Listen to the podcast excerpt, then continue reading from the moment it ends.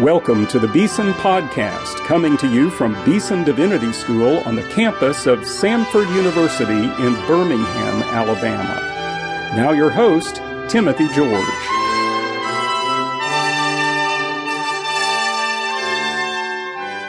Welcome to today's Beeson Podcast. Well, if you've ever been to Beeson Divinity School, you've seen uh, the beautiful Hodges Chapel here, you know how important saints are to our school. They're populating the beautiful dome of Hodges Chapel, 16 of the saints throughout the history of the church. In fact, our seminary hymn, the one we sing every semester at the very beginning of the academic year, is for All the Saints by Ralph Vaughan Williams. So we think a lot about saints around Beeson, even though it's a problematic term in a lot of ways. We're going to hear a lecture about saints today, saints from a Lutheran perspective. And our speaker is the Reverend Dr. Sarah Hinlicky Wilson. Dr. Wilson gave this lecture as a part of the Reformation Heritage Lecture she gave at Beeson a little while ago, and she's speaking out of her own research and her own interest on the role of saints in the Christian life, especially seen as a Protestant and as a Lutheran. This is really interesting. And you're going to enjoy uh, her beginning description of uh, a great hymn by Martin Luther. So let's listen to Dr. Sarah Hinlicky Wilson talking about soundings in Lutheran spirituality, saints. I'm sure you will not be surprised to learn that I am opening this final lecture with reference to a hymn. Luther's first, in fact. But I think its contents will surprise you. I'll start with the circumstances that led to its composition. On July 1st, 1523, Johannes van den Eschen and Henricus Vos were burned at the stake by church authorities, making them the first two martyrs of the Reformation. They had been arrested the year before, along with all the other members of their, their chapter of Augustinian friars in Antwerp, today's Belgium. The others were released after recanting, except for a third, Lambert Thorn, who held his ground along with Johannes and Henricus. These three were kept in prison until the following year, when Johannes and Henricus were executed, and Lambert was put back in prison to give him more time to recant. It was erroneously reported that Lambert also was burned several days later, though in fact he remained in prison without recanting until his death in 1528. Whether Lambert died of natural causes or was killed remains unclear. Why should the first Reformation martyrs have come from the Low Countries and not Germany? The Augustinians of both Antwerp and Wittenberg belonged to the province of Saxony under Vicar General Johann von Staupitz, Luther's beloved mentor. These groups met together every three years. It seems likely that the Antwerp Augustinians, and possibly the eventual martyrs themselves, were present in Heidelberg in 1518 when Luther presented his theses on the theology of the cross that we now know as the Heidelberg Disputation. In any event, the Antwerp Augustinians were outspoken opponents of indulgences. Pope Adrian VI was a former prior of the Antwerp House, so there may have been extra attention on the area at that time, too. Luther was deeply moved by the willingness of these two young men to give their lives for the evangelical faith. He understood the execution as God's way of confirming evangelical teaching by creating martyrs, as in the days of the early church. But he also took it as a judgment against himself for not having been worthy enough to be called to martyrdom first. His response was a genre unprecedented in his career to that point a hymn. Luther wrote his hymn a little over a month after the execution took place. The hymn is in the form of a news ballad used to spread current events from town to town in Luther's day. That makes the hymn unique not only as Luther's first, but also as the only hymn he ever wrote in this genre. Intriguingly, though the form was abandoned by Luther and other Lutheran hymn writers, this hymn of his may well be the original inspiration for the flood of Anabaptist martyr hymns written in the decades to come, one of the more curious cases of ecumenical overlap. The most profound aspect of this hymn is how Luther depicts the agency of the respective actors in the drama. As should be expected, he frames the whole hymn in terms of God's action. We begin by singing about what our God himself hath done, praise honor to him bringing. We conclude in the confidence that his hand, when once extended, withdraws not till he's finished. It is God who, at Brussels in the Netherlands, by two boys, martyrs youthful, he showed the wonders of his hand, whom he with favor truthful so richly hath adorned. This martyrdom is clearly God's doing. But God's agency in the martyrdom is what undergirds the agency of the martyrs themselves. The two young man, men can also be praised without detracting from the praise of God. The boys, they stood firm as a tower and mocked the sophist's trouble. Two huge great fires they kindled then, the boys they carried to them.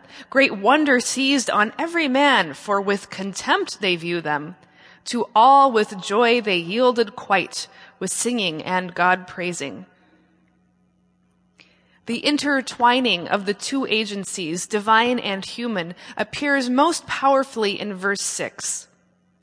Then gracious God did grant to them to pass true priesthood's border and offer up themselves to him and enter Christ's own order. God gives them the ability to give themselves to him as a fitting sacrifice. By contrast, the sophists of Louvain who condemn the friars are under the thumb of powers other than themselves, in no way free at all. They are driven either by the old archfiend or by their guilty conscience that grinds them further. The same perspective on divine and human agency comes through in a personal letter Luther wrote in early 1524 to Lambert Thorn, still languishing in prison. He writes, Dear Brother Lambert, Christ, who is in you, has given me abundant testimony that you do not need my words, for he himself suffers in you and is glorified in you. He is taken captive in you and reigns in you. He is oppressed in you and triumphs in you. He has given you that holy knowledge of himself which is hidden from the world. Not only this, but he strengthens you inwardly by his spirit in these outward tribulations and consoles you with the double example of John and Henry. Luther explicitly calls Johannes and Henricus martyrs and saints in many places in his writings. And they weren't the only ones. In December 1524, another friar associated with the Antwerp house named Henry von Zutphen was murdered by an angry mob. The following spring, Luther published a commentary on Psalm 9, speaking to the situation of persecution along with a full-fledged martyrological account called The Burning of Brother Henry, modeled on the martyrdom stories of the early church. Later, Luther added to the number of evangelical martyrs Matthias Weibel, Kaspar Tauber, and Georg Buchführer. After yet another evangelical preacher, Leonhard Kaiser, was burned in Austria in 1527, Luther published the account of an eyewitness, which Luther explicitly calls a saint's life. In addition, he often referred to John Huss, the 14th century Bohemian reformer burned at the Council of Constance, as a true saint. This same Huss, whose 600th death anniversary we observe this year, and who supports your pulpit, along with three others. Later in his career, Luther endorsed a number of projects to put better saint stories out there, for example, the writings of John Huss or Savonarola, and the lives of the early church fathers. While Luther remained critical of many saint stories for being simply false, to the end of his life, he would refer to the ancient saints as positive role models. For instance, he held up the example of Saints Agnes, Agatha, and Lucy as good reason for young girls to receive an education. In 1535, in his preface to the Confession of Lazarus Spengler, the lay leader of the Reformation in Nuremberg, Luther describes in detail his hopes for this program of purified hagiography. He writes, Next to the Holy Scripture, there is indeed no book more helpful for Christendom than the legends of the dear saints, especially those which are pure and authentic. For example, and then we find such sweet descriptions of how the saints believed God's word from their hearts, confessed it with their mouths, praised it with their deeds, and honored and confirmed it with their suffering and death. All of these things give immeasurable comfort and strength to the weak in faith, and they make those who are already strong even more courageous and bold. If we teach the scriptures alone, without the examples and stories of the saints. Though the Spirit does work abundantly within, nevertheless it is a very powerful help if we also hear or see the examples of others externally. Would you have ever believed that Martin Luther could say such a thing? But he did, and it's true. Stories of true saints can serve the purposes of the gospel. Clearly, then, Luther didn't have a problem with identifying certain figures in the history of the church as saints. To be sure, he had a problem with false saints. He had a problem with piety that placed more trust in saints than in Jesus Christ. He had a problem with the lucrative business that rose up around relics, indulgences, and pilgrimages. He had a problem with calling upon the saints in prayer but he didn't have a problem with the saints themselves. He didn't even have a problem with the right kind of piety toward them. Luther's reforming strategy was always to get rid of the abuse, not the thing being abused, whether that was images in the church, belief in Christ's presence in the Lord's Supper, the pastoral office, or infant baptism. The Augsburg Confession of 1530, which laid out the evangelical position on disputed matters for the emperor and became the charter document of Lutheranism, states plainly, we teach that saints may be remembered in order that we imitate their faith and good works according to our calling.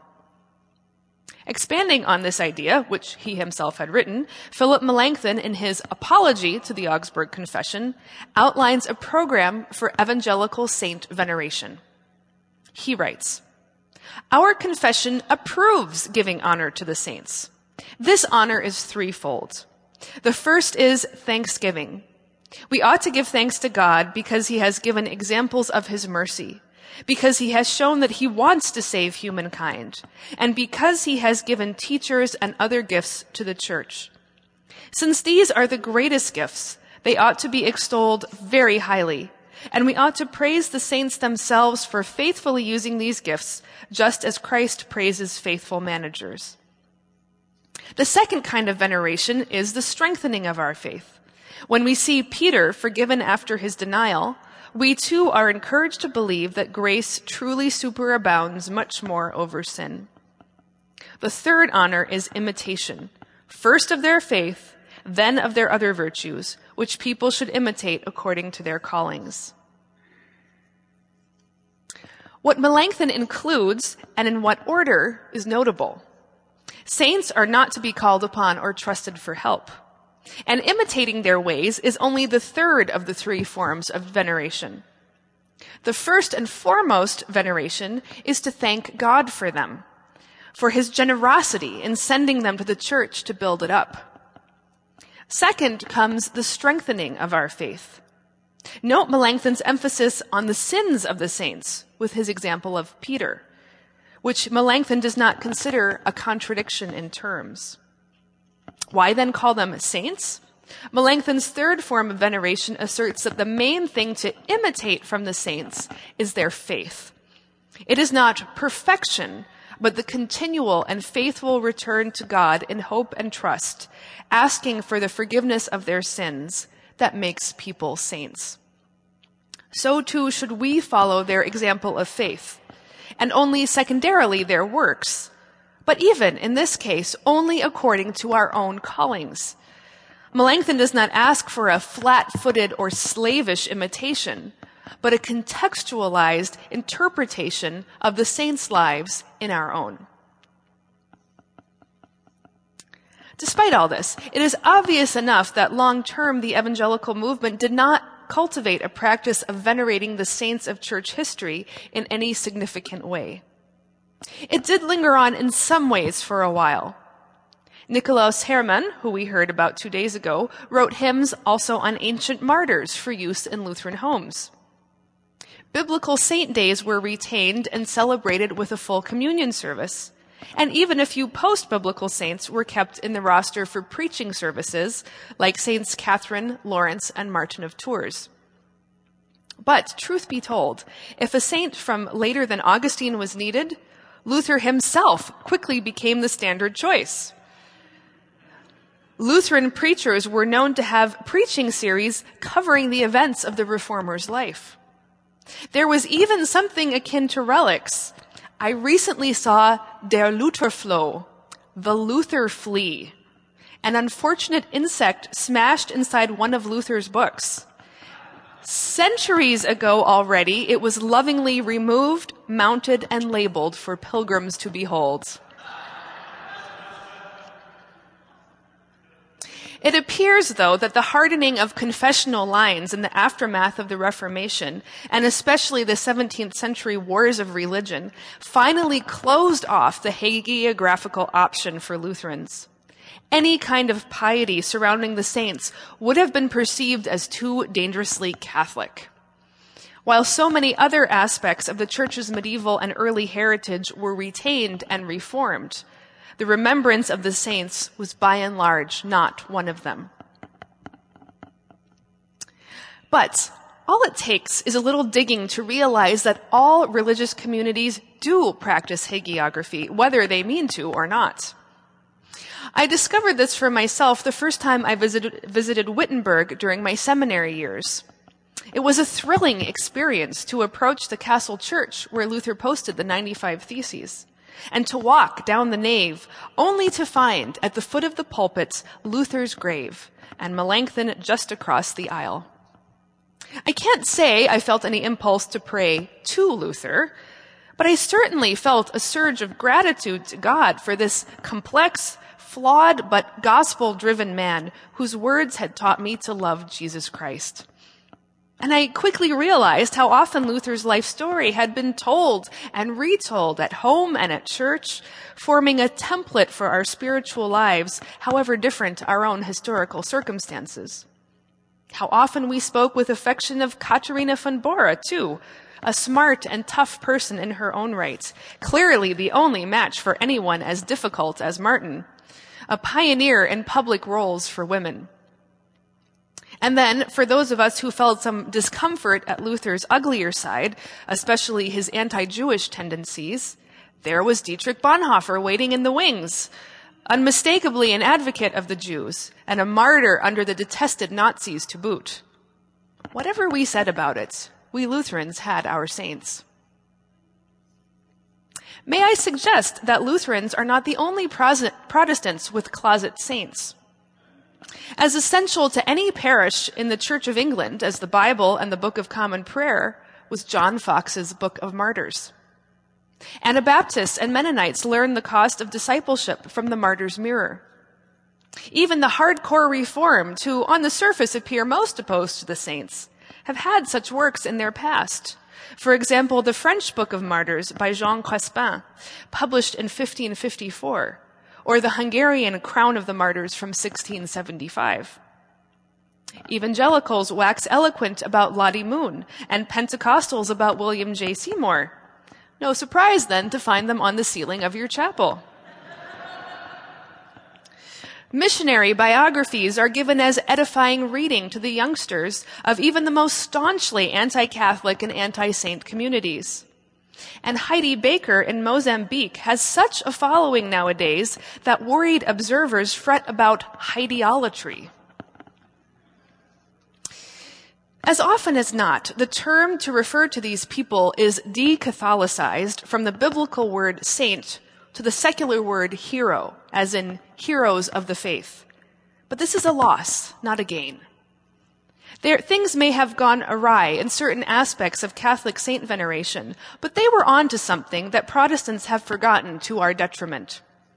So let's be honest. We have our saints too. Instead of hiding that fact, let's bring it out into the open and do it well. As virtually uncharted Protestant territory, the field is wide open for exploration. Luther's praise of the Antwerp martyrs, set within a still greater praise of God, offers us a template for evangelical hagiography. The hymn declares, The Spirit cannot silent be, nor can we, or should we, when we see the Spirit at work in human lives. So, for the remainder of this lecture, I'd like to build off Luther's hymn and Melanchthon's program for evangelical saint veneration to make a proposal for expanding Lutheran and more broadly Protestant spirituality today. In so doing, I'm explicitly trying to reopen a door that was closed due to confessional hostility several centuries ago. To begin with, it would help to define the term. I've been saying saint here without acknowledging that there are two quite different meanings attached to it. The first, the primary and the biblical meaning of saint is just a holy one, a holy person. And in the New Testament, it isn't applied to the spectacular or the exceptional, but to all Christians without distinction. To be part of the body of Christ, to be baptized and a believer is to be a saint. It is an external designation bestowed by contact with Christ, not the internal accomplishments of personal virtue. Whenever that meaning is forgotten, Christian saint veneration is sure to go awry. Saints are not other than all the rest of the Christian people, and all Christian people are saints. But obviously, there are and always have been Christian people who are singled out, remembered, honored, venerated, revered, whether or not they get an ST period stuck out in front of their name. That doesn't mean that they only are the ones worthy of remembrance or veneration. Nor does it mean we should try to extract favors from them or use them to shame or even excuse other Christians for being less impressive. But if these people are called saint in gratitude, in recognition of a gift that God has given them, and because they help us see the gospel lived in real time and open up the imaginative possibilities for our own Christian lives, then I think it is fitting and appropriate to honor such people with the term saint. Therefore, I would define a saint in this second sense as someone who offers Christ to others. I use the word offer deliberately, for only the Holy Spirit can give Christ and equally ensure the reception of Christ. But the means by which the Spirit does this is quite often the ministrations of other people, who by their words and deeds make Christ available to others. This is admittedly a very expansive definition, and it should surely apply to every Christian to some degree. And it is not limited by time, space, or death. Saints Perpetua and Felicitas, also on your ceiling, still offer Christ through the example of their willing martyrdom. Saint Athanasius still offers Christ in his treatise on the incarnation of the Word. Saint Francis of Assisi still offers Christ when we recall his embodiment of poverty and love. Saint Martin Luther still offers Christ through the small catechism studied by countless young people through the centuries. But only offering Christ could easily lead to obnoxious proselytism. So to this definition, I must append another clause. Saints are those who receive others as Christ. Jesus says in Matthew 10, whoever receives you receives me, and whoever receives me receives him who sent me. In works of mercy, we see this receiving others of, as Christ illustrated most clearly. But I also think of, for example, Saint Seraphim of Sarov, a Russian Orthodox saint who shut himself away in a hermitage for many years to struggle with his demons. At the end of it, he flung open his doors and welcomed every single person who came to see him with the words, My joy. Every person, however fallen and sinful, became a theophany for him, bearing an invisible Christ. We are saints insofar as we offer Christ to others. We are saints insofar as we receive others as Christ. Now notice I say nothing here of perfection or sinlessness. To be sure, I think there are some sins that are deal breakers, proving the so-called offering or receiving of Christ to be a sham and a lie. George Lindbeck's famous example is the crusader who lops off the head of a Muslim while shouting, Jesus is Lord.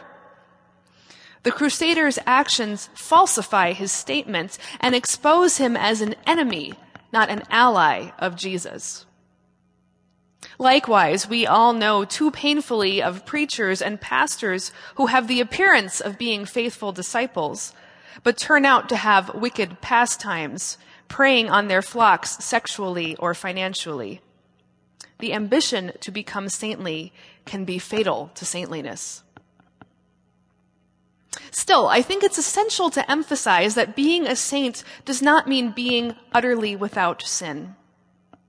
If anything, I gather from my studies, the more saintly a real saint gets in the eyes of the rest of us, the more keenly that saint is aware of his own sinfulness. Holiness is not about growing beyond the need for forgiveness. Maybe it is returning ever more willingly to repentance and taking greater and greater joy in forgiveness. Nor would I argue is saintliness being 100% free of all doubt, pain, or grief. St. John of the Cross famously spoke of the dark night of the soul. All the reformers confessed to their moments of despair even after their evangelical awakening. Mother Teresa's diaries show an abject poverty of spirit that no one suspected during her lifetime. Sometimes being a saint is dwelling with Christ at the moment he cried out, My God, my God, why have you forsaken me? And staying there for a long time, longer than anyone with religious ambitions could possibly want. Sin and doubt do not disqualify because finally holiness is a Christocentric reality. I worry that our tendency to talk about justification and sanctification in one breath leads to the assumption that justification is Jesus' job, but then it's my job to get on with the hard work of holiness. This is only modified Pelagianism. If Christ and his Spirit are not the center and actors in our sanctification, then we've reverted right back to works righteousness. But if Christ and his Spirit are the engine and motor of our sanctification, then our holiness is not in our own hands and is not our own choice. Saintliness is something that happens, that is imposed from without, taking the form that God wills. Read any saint's life and you will see how little they knew what they were getting themselves into. Well, now we know how to recognize the saints. They are those who offer Christ and who receive others as Christ. What role will we have them play in the life of our churches? What kind of piety do we want to cultivate around them, not in competition with the worship reserved for God alone, but in ways that foster our worship of God alone? How can they expand our ideas about what it means to live a Christian life? Here are some ideas. If we look back on the origins of the hagiographical practice in the church, a slightly gruesome fact comes to the fore. The earliest Christians were most interested in the saints' bones. They collected them from the Colosseum or the execution block and built memorial shrines over them. It wasn't a weird death fetish that motivated this, but a very real belief in the resurrection of the dead. Bodies were no longer an evil to be escaped, but a good creation to be redeemed. Christians no longer had to fear contamination or impurity by contact with the dead, nor did they have to weep as those who have no hope. The earliest saint veneration was a very public and defiant confession of faith in the resurrection of the dead. By contrast, the average American Christian still thinks that the goal is to get the soul free of the body and flutter away up to heaven. The saints and even their bones can counteract this persistent Neoplatonic heresy in our culture.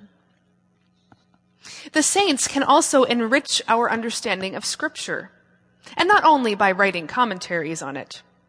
It often happens that a saint gets captivated by a single verse of scripture and devotes his entire life to living it out.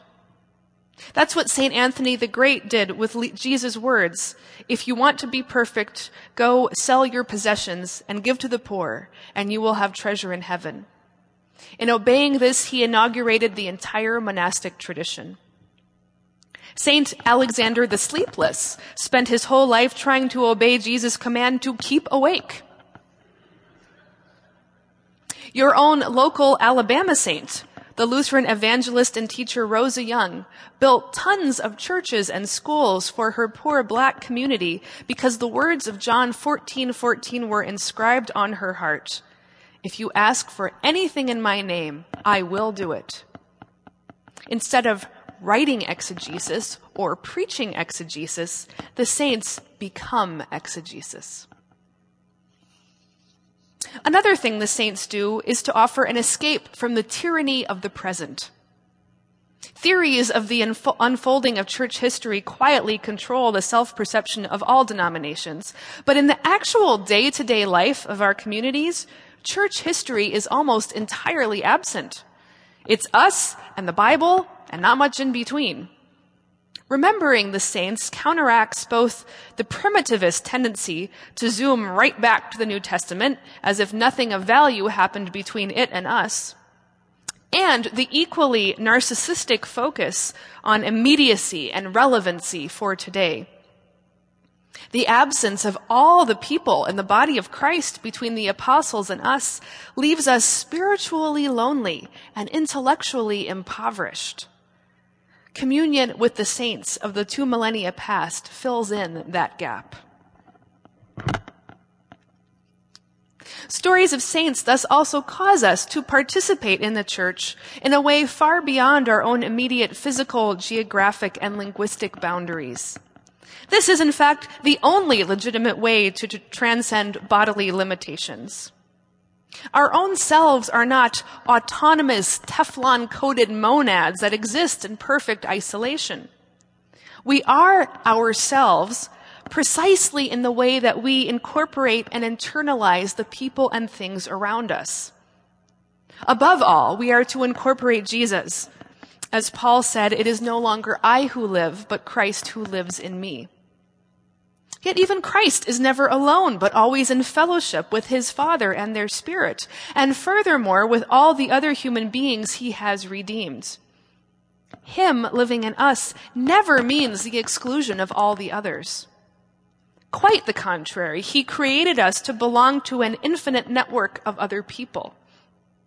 The richer the community we open ourselves to, the richer we become ourselves. All the more reason to have a wide variety of saints to be acquainted with. It's easy to get stuck molding ourselves on a model that doesn't actually fit us, or valuing only models just like us. Saints in all their variety increase our appreciation of the many members of the one body. Ears can't do without eyes or hands without feet. And here is a truth you can't help but discover when you study the saints. No one, not even them, does it alone. Although necessary and inevitable, there is something unjust about singling out so and so as a saint, because she never could have gotten there without the cloud of witnesses surrounding her. Honoring a saintly person is necessarily honoring the friends, family, and church around her. She is only one little colorful fragment embedded in a much larger and infinitely more complex mosaic. A mosaic that includes you, too. Even as welcoming the saints into our lives expands and enriches our notion of the church as a community, it also reminds us of the irreducible and infinitely precious value of each individual human life. The great early modern Catholic hagiographer, Hippolyte Delehaye lamented the tendency of the tradition to homogenize the saints, blending them into a generic gray of similitude instead of maintaining the details, defects, and delights of each saint in her own right. Paul says in 1 Corinthians 15:41, star differs from star in glory. If the stars, how much more the saints? The church is not anything other than the people who populate it. It is very specifically this group of these people who lived at these times and in these countries and believed and acted on their beliefs in these ways. Church is not a concept, it's a people. Salvation is not a conceptual proposition, but the reclaiming of persons with a name, a face, a family, a history, a time, a place. Building on both community and individuality, the saints can offer to the church healing. Not the ultimate healing of everlasting life in resurrection bodies, but the temporal reconciliation that a badly divided church needs. As an ecumenist, I have had to come face to face with the appalling behavior of Christians in the past and present. I have also had to face the apparently insurmountable difficulties that genuine differences of agreement pose to a church that is truly one. There is not much in ecumenism to feed the fires of an optimist. But you know what encourages me? The saints. They cross boundaries in a way that doctrine and ministry cannot. Non Catholics revere Mother Teresa, and non-Lutherans revere Bonhoeffer, even though there is no mistaking Mother Teresa's very specifically Catholic piety or Bonhoeffer's very specifically Lutheran convictions. There is a fluidity in a human being's own history that can encompass realities that remain divided on paper and in structure. As I have looked more closely at Lutheran saints, I find plenty who strain at the limits. John Frederick Oberlin, pastor and educational reformer in Alsace and namesake of a famous American college, was as much a Moravian pietist as a Lutheran. Katharina Regina von Greifenberg, once the most widely read woman in German letters, adored Mary, the mother of Jesus. Dag Hammarskjöld, Swedish statesman killed by terrorists for his support of post-colonial nations, was as influenced by the Book of Common Prayer, Thomas à Kempis, and Meister Eckhart as by his Lutheran upbringing. And you see this boundary crossing all over the Christian map. William J. Seymour grew up in Catholic Louisiana.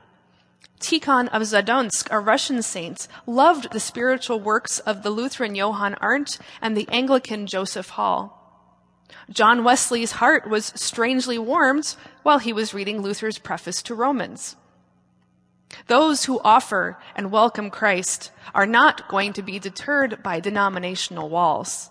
This we should certainly imitate. For all the ways I've depicted here of benefiting from the saints, what I hope you don't take away from this lecture is that the saints offer us good lessons in being Christian. The saints are not reducible to lessons, which could, after all, be formulated much more efficiently as brief imperative statements instead of in the mess and confusion of an entire human life. The saints are ends in themselves, just like God in whose image they are made. They are, above all, company. They are your friends, your family. They are to be enjoyed for themselves, fellow sinners who rejoice in the same salvation as you, and have responded to it in a myriad of fascinating, inspiring ways. As your friends, the saints help you grow in your own understanding of the gospel. Because the gospel is about Christ coming to save and renew real people in all their particularity, with their grave sins and magnificent virtues, in their specific times and places, within their networks of friends and influences. Their lives accompany yours as you figure out how to live in the confidence of your baptism and in service to your neighbor. They help you feel less alone. That itself should be enough. Now, it would be rather silly to offer you all of this wordy theory about the saints, but no saint in particular. So I will conclude by introducing you to a new friend in the Lord of mine, not canonized by any church body, but without question one of the most remarkable saints I have ever come across. Her name is Germaine Volahavana, but she was known throughout her native Madagascar as Neni Lava, which means tall mother. Neni Lava was born in 1920 to a pagan healer. And long before she had any exposure to Christianity, she'd become skeptical about her father's claims of power. At the age of 10, she began to have two recurring dreams. One was of a man robed in white who washed her feet. Another was of being lifted by a net up into heaven. At the age of 12, she started hearing a voice calling her name. She thought it must be God. Her father, perplexed by her behavior, consulted his oracle and got from it this shocking news. The spirit speaking to Neni Lava was the supreme God, and Neni Lava herself was a queen to whom he, her father, ought to defer as if a slave. Remarkably enough, her father accepted the oracular rebuke, put aside all his idols, and told the family to obey the God that Neni Lava worshipped. In the meanwhile, Neni Lava's parents had arranged for her to be married to a 60 something Lutheran catechist. To do so, she had to go through catechism classes and be baptized, which she was glad to do. She learned all her catechism lessons in a mere two weeks. After her marriage, which took place when she was 21, she received her call into ministry like this. Another catechist, who was having no luck casting an evil spirit out of a girl, was flailing. A voice told Neni Lava to do something. She went and held the girl until the evil spirit gave up, testifying that the one who is stronger than we are is coming. And with that, the girl was well again. The very next day, August 2nd, 1941, Jesus told Neni Lava and two others to preach the good news to the Matitanana and the Ambohibe tribes. Neni Lava agreed on the condition that Jesus would tell her what to say. He promised he would. This date is still commemorated by Malagasy Lutherans. The consecration of their exorcists takes place on August 2nd each year. It seems that Neni Lava and Jesus were on exceptionally close terms. He not only told her what to say, but instructed her directly in 12 foreign languages so she could preach in them. At one point, she appeared to be dead for three days, but when she came back to her senses, she explained that she had been lifted up to heaven for instruction in the Gospels, and recommenced her mission by preaching on 1 Corinthians 15 and the resurrection. Soon thereafter, Neni Lava began her itinerant missionary campaign. She worked with pastors and churches to pray with people, heal and exorcise them, intervene in family disputes, and offer pastoral care. Preaching the good news and the laying on of hands with words of comfort from the Bible were the cornerstones of her ministry. She set up tobys, revival centers for the care of the physically and mentally ill, which eventually turned into settlements as healed people stayed on to help with the new sick arrivals. And she kept at it until her death in 1998. Her story sounds like something out of the hagiographies of the apostles or the earliest missionary saints. But if then, why not now? I spent two and a half weeks in Madagascar last year, and everyone talked about Neni Lava with love and admiration. They freely acknowledge her as a prophetess, but they also make it quite clear that it was years before they were willing to acknowledge her as one. They recognize the need for slow and careful ecclesial discernment. In the end, her single-minded devotion to Jesus and her ministry of liberation for the possessed, sick, and lost convinced them. Even though she is virtually unknown outside her homeland, if you count by sheer numbers, Neni Lava may be the most influential Lutheran woman who has ever lived. And she shows that the, the, development of Lutheran spirituality is far from a finished process. Neni Lava is only one of the great cloud of witnesses. There are many saints you've heard of, but even more waiting to be discovered who can illustrate and illuminate the gospel for you in ways beyond your present imagination. Go find these friends. Go meet your family. They are eager to join you in the praises of the one God, Father, Son, and Holy Spirit, to whom be glory and honor forever and ever. Amen.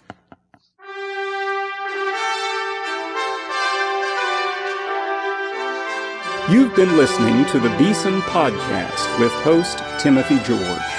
You can subscribe to the Beeson Podcast at our website, beesondivinity.com.